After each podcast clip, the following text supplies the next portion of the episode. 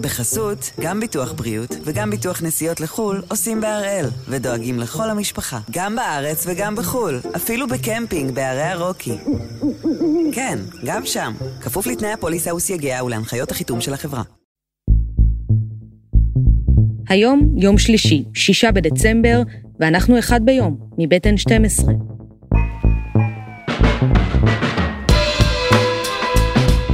אני עמליה דואק, ואנחנו כאן כדי להבין טוב יותר מה קורה סביבנו. סיפור אחד ביום, כל יום.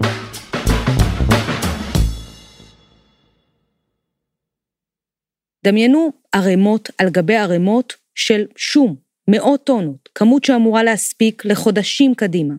ועכשיו תחשבו על כל הארגזים האלה. כל השום מושמד. אתם נמצאים בבית אריזה על שום ששייך לכמה קיבוצים, ועצוב לי, באמת עצוב לי, אחרי כל כך הרבה שנים של חקלאות טובה, להראות פה איך אנחנו הולכים להשמיד קרוב ל-300 טון שום שגידלנו במהלך השנה האחרונה. וכל זה נובע... חקלאים כמו שי פטרו מגדלים כבר שנים שום בארץ, ועכשיו הם מתריעים שהכל נגמר, ומי שתפס את מקומו של השום הישראלי הוא התחליף הזול והזמין שמגיע מסין. אם מדברים על מזון בריא ואיכותי, פה נכשלנו.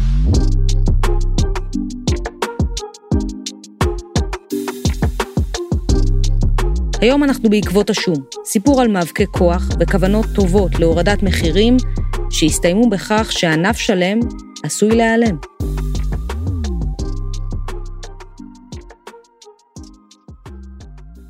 גיא ורון, שלום. שלום עמליה.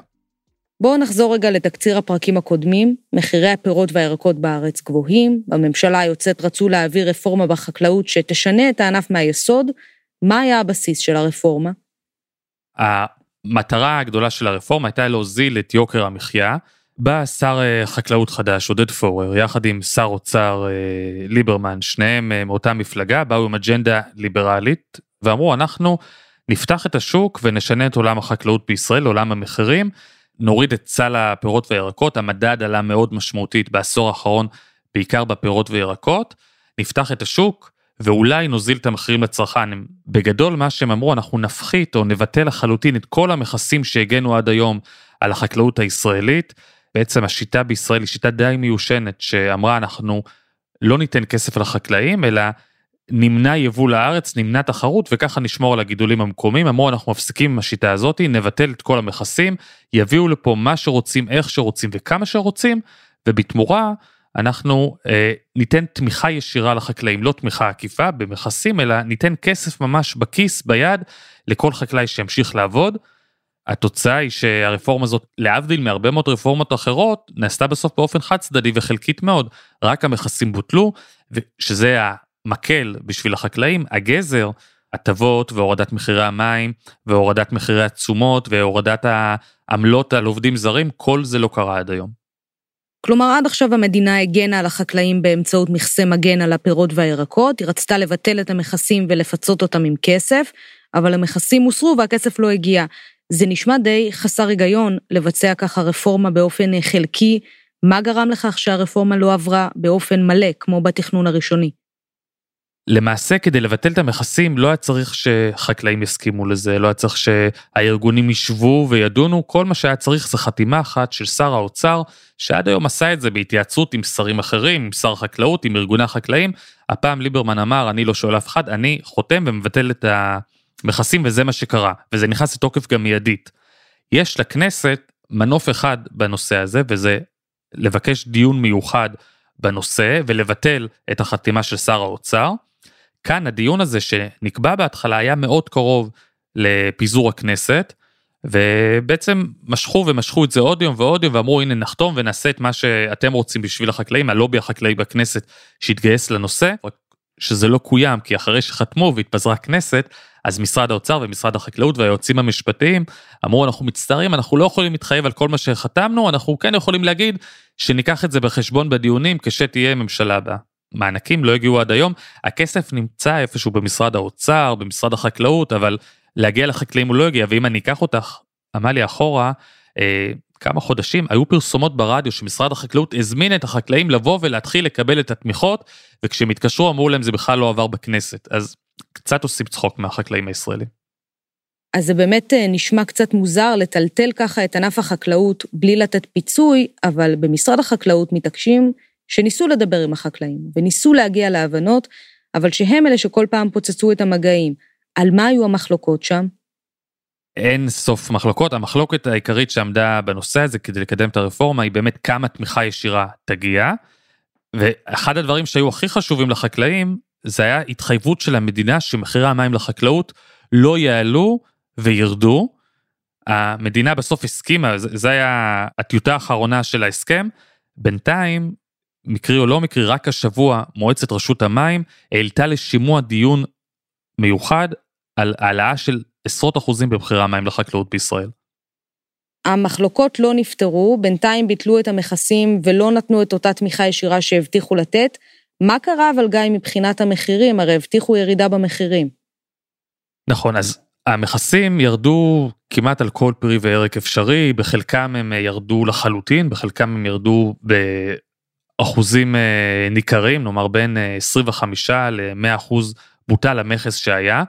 הדוגמה הבולטת מכולם, שגם תמיד מתפארים בה, למרות שאנחנו לא זו ארץ טרופית, זה האננס, אומרים שמחירי האננס בישראל הם בלתי נסבלים, אז זה בדקתי היום, מחיר האננס לפני שנה עלה 30 שקלים ליחידה, גם היום הוא עולה 30 שקלים ליחידה, למרות שאין עליו מכס היום בכלל.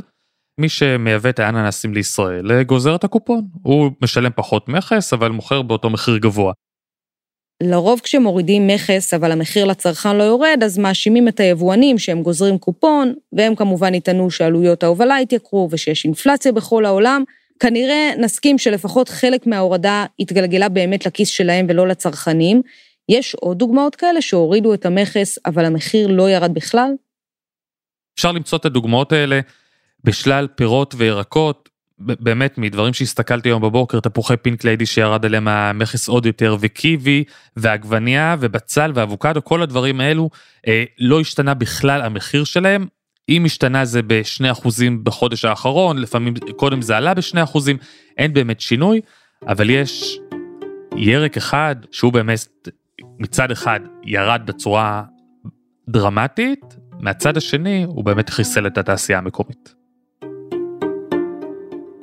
אתה מדבר על השום הישראלי שנכנס לקרב הישרדות. נכון, אז שום מביאים לישראל כבר הרבה מאוד שנים מסין, זה אותם שרוולי שום, 4 ראשים, לבנים מאוד, קטנים קצת יותר מהשום הישראלי, עם פחות טעם וריח, אבל מביאים אותם בלי הפסקה מחול, זה גם, אני חושב, היה עד היום 60% מכל המחירות, וברגע שירד המכס על השום, מ100% ל0, כל רשתות השיווק פתחו, פשוט הגדילו את היבוא שלהם, והם גם הורידו את המחיר, שזה דבר מבורך כמובן, מחיר השום ירד בשנה האחרונה בין 20-30%, תלוי ברשת, תלוי בתאריך, אבל ירד ירידה משמעותית. מה שקורה, כמו בכל שוק משוכלל שאמור להיות, כשהמחיר יורד במקום אחד, מי שרוצה למכור את הסחורה השנייה שלו, צריך גם להוריד מחיר. החקלאים הישראלים שגידלו כבר שום כמה אלפי טונות, וניסו למכור את זה לרשתות, נתקלו בתשובה, אם לא תמכרו לנו בככה וככה, אנחנו לא נקנה מכם, כבר הזמנו את השום שלנו מסין, והוא שום זול וטוב לנו. ופה הם פשוט נתקעו עם הסחורה, וכשהם צריכים להחליט היום, האם הם משקיעים שוב פעם כוח אדם, והרבה מאוד כסף בסוף, כדי שבעוד מספר חודשים יוכלו לקחת ולקטוף מחדש שום ישראלי, החשבון הפשוט שלהם שהם לא יעשו את זה, והם לא עושים את זה, זה כבר היה אמור להתחיל לפני 3 חודשים.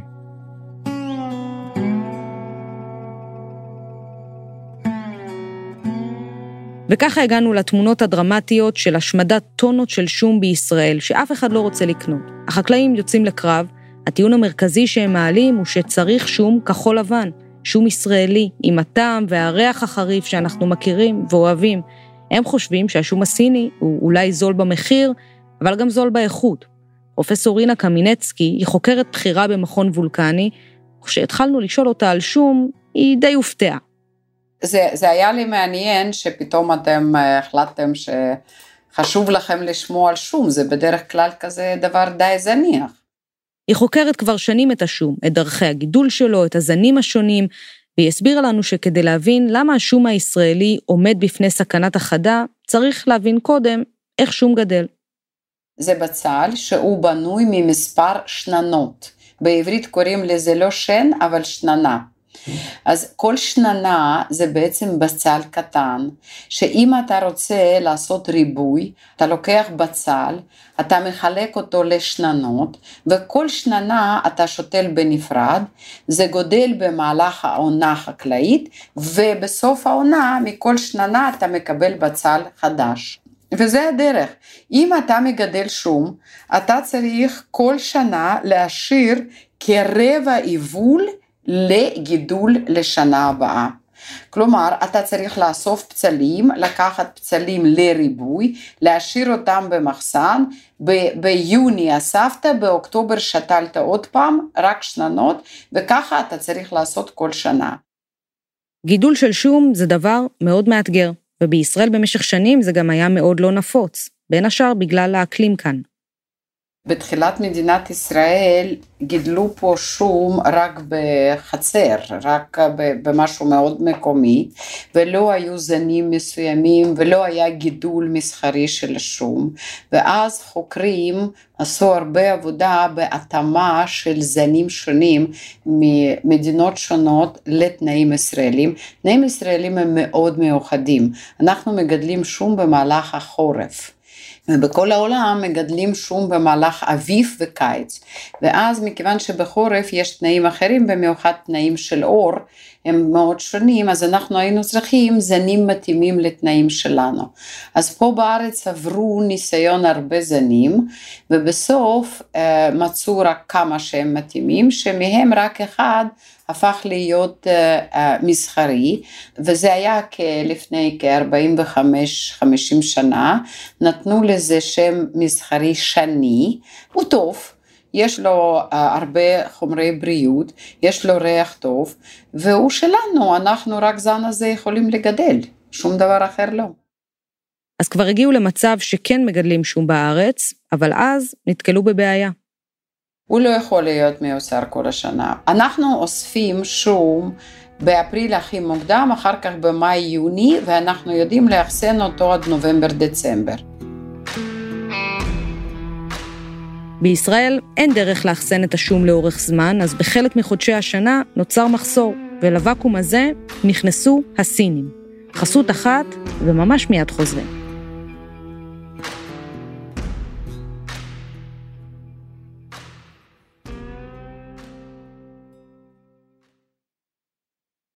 בחסות, גם ביטוח בריאות וגם ביטוח נסיעות לחול עושים בהראל ודואגים לכל המשפחה, גם בארץ וגם בחול, אפילו בקמפינג בערי הרוקי. כן, גם שם, כפוף לתנאי הפוליסה וסייגיה ולהנחיות החיתום של החברה. פרופסור רינה קמינצקי, הסינים נכנסו לוואקום, פשוט התחילו להשתלט על ענף השום כמו שרק הם יודעים. מה שסינים הצליחו, לפני 30 שנה, הממשלה של סין קיבלה החלטה אסטרטגית לעזור למגדלי שום. זה גידול מאוד מסובסד. אני לא יודעת איך זה היום, אבל זה היה גידול מאוד מסובסד.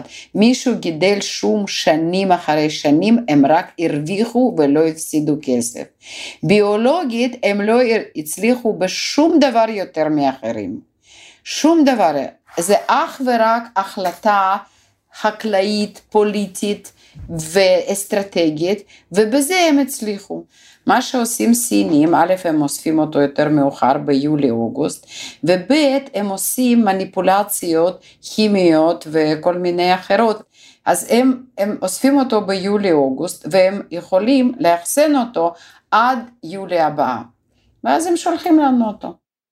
זאת אומרת, הסינים יכולים להחסן את השום אפילו שנה שלמה, ולכן יכולים גם לספק לעולם שנה שלמה. הם מגדלים 87-88% של כל השום בעולם. הם ממש, הם שולטים בשוק, ביד רמה, בשוק שום. זה היה ונשאר, אני חושבת, גידול הכי גדול חקלאי שהם מייצאים מסין. למה דווקא השום הסיני הפך לכל כך פופולרי ברחבי העולם? אז זה רק בגלל הזמינות? כי הוא זמין ומוכרים אותו בזול. עכשיו, הם התחילו ממש בזול, הם מכרו, אני הייתי פעם בקנדה וראיתי שם שהם מוכרים דולר לקילו, זה חומר מקומי עולה $10 לקילו, אז זה הבדל ענק. ההשקעה של הסינים בטכנולוגיה היא זו שמאפשרת להם לאחסן את השום לאורך כל עונות השנה, וזה הדבר שגם ישראל יכולה הייתה לעשות אם הייתה מחליטה להסתמך אך ורק על ייצור מקומי. פרופסור קמינצקי מסבירה שאיפה שהסינים השקיעו, ישראל פחות. צריכים מחקר שהוא עושה דברים ידועים שעושים במדינות אחרות. אנחנו בהחלט יכולים לשמור אותו כמו סינים שומרים. רק צריכים לעבוד על זה, צריכים מחקר. צריכים לרצות לעשות את זה. אז זה פונקציה של כסף. תמיד זה מחסום של כסף. אין מחסומים אחרים. זה תמיד מחסום של כסף. כן. לנו, למשרד החקלאות ישראל, יש פריוריטיס לאן לכוון מחקרים. שום זה לא שם. ויש פערים בין שני סוגי השום? השום הסיני מול השום הישראלי? פערים רבים. קודם כל, שום סיני, מבחינת חומרי בריאות, אנחנו בטוח במצב הרבה יותר טוב. השום שני, שום ישראלי, הוא הרבה יותר טוב מבחינת חומרי בריאות. הוא גם יותר טעים, הוא גם יותר בשרני, הוא באמת שום טעים ונחמד. שום סיני עובר הרבה טיפולים לפני שהוא מגיע אלינו, אבל שום סיני הוא זול, הוא זמין, את יכולה לאכול אותו, את בטח אוכלת שום סיני, זה שום כזה לבן נקי בארבע פצלים בשקית ניילון אחד, ברשת ניילון כזה, זה שום סיני. אני חייבת לשאול אותך, את באופן אישי פרופסור, אוהבת יותר שום ישראלי או סיני? אני אוהבת שום ישראלי יותר בטוח. אנחנו צריכים לשמור על הענף שום שלנו, אני לא יודעת איך, אני לא פוליטיקאית ולא מקבלת החלטות, אבל חבל, כי ברגע שאנחנו נפסיד את זה, אנחנו לא נחזור לזה. זה יהיה הפסד לתמיד, לא יהיה שום בארץ יותר. גיא, לאן זה הולך? אני חושב שיש עכשיו שאלה מאוד גדולה מבחינה פוליטית. ברור לנו משר האוצר, בצלאל סמוטריץ', משנה כלכלית מאוד ליברלית, ומן הסתם ילך ליותר פתיחה של המשק ויותר יבוא ויותר כלכלה חופשית, מה שאמור במשק משוכלל להוריד את המחירים. מצד שני, צריך לראות מי יהיה במשרד החקלאות, ככל הנראה מישהו ממפלגת הליכוד, ככל הנראה פחות ירצה לעשות את זה.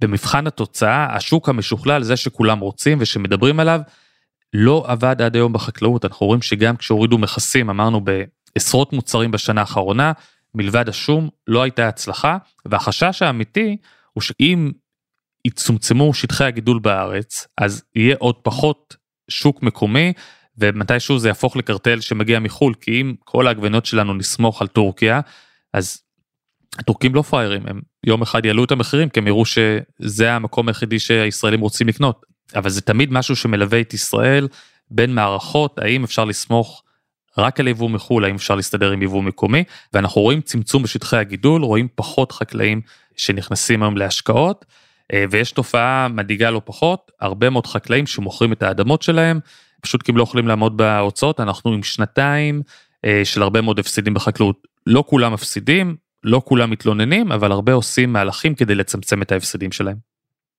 אז בחורף הבא, אם מי מהמאזינים שלנו ירצה להשיג שום ישראלי, הוא לא יצליח? שום ישראלי הוא לא ישיג, אנחנו רואים עכשיו כל מיני יוזמות מקומיות של לבוא ולקנות מחקלאים מקומיים, ראשי שום ודברים שנשארו להם במחסן, לתחושתי בנושא של השום זה די אבוד, זאת עובדה שבשנה הבאה יהיה מאוד נדיר למצוא שום ישראלי על המדף, כי יש באמת מצוקה, נשארו עם שום ואין מה לעשות איתו.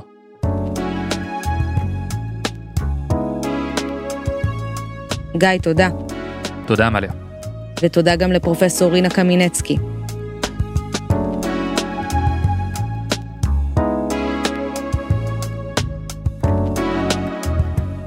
וזה היה אחד ביום של N12. העורך שלנו הוא רום עתיק, תחקיר והפקה רוני ארניב, עדי חצרוני ודני נודלמן. על הסאונד יאיר בשן, שגם יצר את מוזיקת הפתיחה שלנו, אני עמליה דואק, ומחר יהיה כאן אלעד שמחיוף.